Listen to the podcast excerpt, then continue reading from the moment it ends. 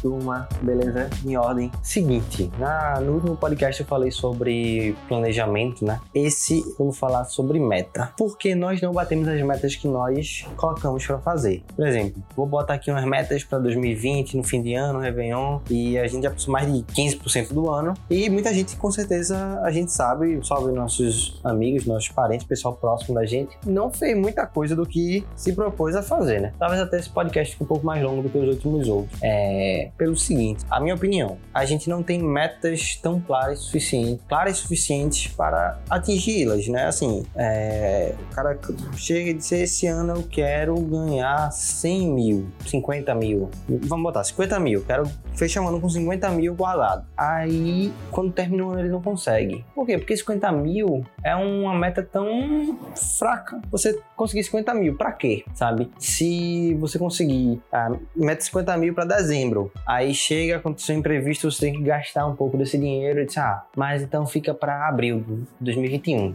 Por três meses, quatro meses depois, não vai me atrapalhar muita coisa e eu não vou morrer por conta disso. E aí vai, chega, acontece outro, você fica adiando sempre, nunca consegue. Porém, quando a gente ob objetifica, vamos botar assim, não sei se isso tá nem, não sei nem se tá correto assim, mas vamos botar assim, quando a gente ob objetifica um pouco, fica um pouco mais difícil da gente adiar. Por exemplo, o cara vai casar, ele precisa de 100 mil para fazer o casamento. Se ele colocar como meta o preço de 100 mil, vai acontecer o mesmo que eu expliquei mais agora, né? Vai acontecer o mesmo que eu expliquei agora.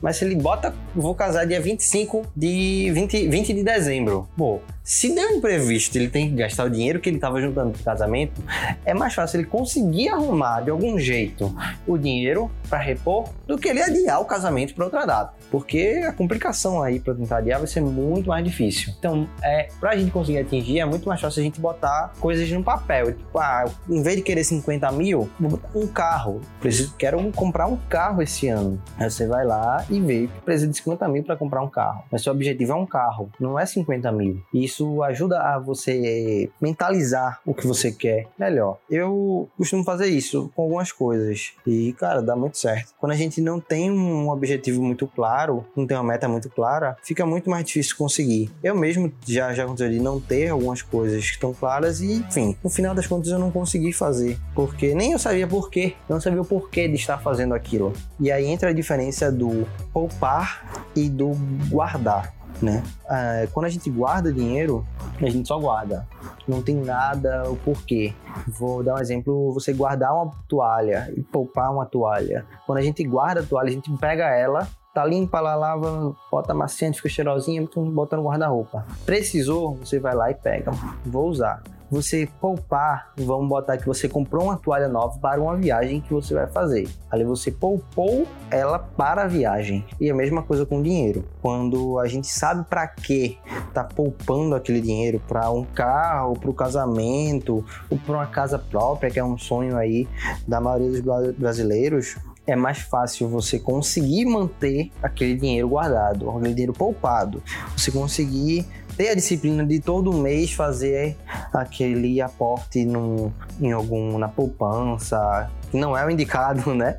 Mas muita gente ainda faz ou no Tesouro, CBD, Nubank, no Conta, né? Enfim, tem diversos investimentos que a gente pode conversar em outro momento. Quando a gente guarda, é, você vai lá, bota o dinheiro ali, bota o dinheiro ali e é, meu dinheiro acabou, eu queria sair. Pum, pega outro, tá Não tem, não tem objetivo aquele dinheiro, não tem nada que você, que você guardou para algo. Então tá mais fácil de pegar, você vai lá e pega. Sempre precisa vai lá e pega, sempre precisa vai lá e pega.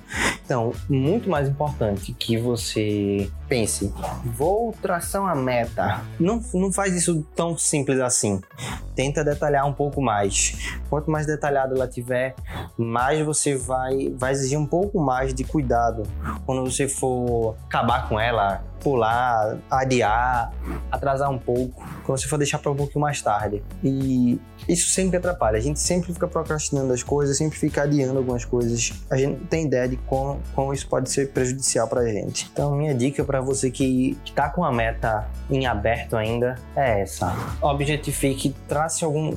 Diga o porquê de você estar tá querendo fazer isso, principalmente se for uma meta financeira. Tem um cara, já vi uma vez do Elton Rosa, que é um dos maiores fotógrafos aqui do, do nosso país. O cara, a marca dele é fotógrafo guia de Porsche. E o cara é sensacional. Ele diz o seguinte: quando você tem algum objetivo, detalhe ele o máximo que você pode. Por exemplo, ele tinha um sonho de comprar um Porsche. O sonho dele era comprar um Porsche. Ele realizou o sonho dele, mas ele dizia: Eu quero um Porsche Carreira 911, cinza com banco de couro, vermelho, roda black, piano, tudo, tudo perfeitamente detalhado. A casa dele, a mesma coisa, a casa de praia, a mesma coisa, tudo dele era perfeitamente detalhado. E ele disse que isso ajudou muito ele a conseguir. E que as pessoas achavam até estranho caramba, tu sabe tudo isso aí, tem todos os detalhes do que tu quer, porque é muito claro o que eu quero. Eu quero isso desse jeito e vou conseguir. Bom, e assim foi que ele conseguiu aí, cobrando seus 200 mil por casamento, nem e sequer tendo agenda para mais casamentos, né? Então o cara é muito bom. Enfim, tá aí o recado dado. Qualquer coisa, vai lá no Instagram, manda mensagem para mim. Se você curtiu, se não gostou, se tem alguma coisa para melhorar. E é isso, galera. Um abraço, tamo junto, até a próxima.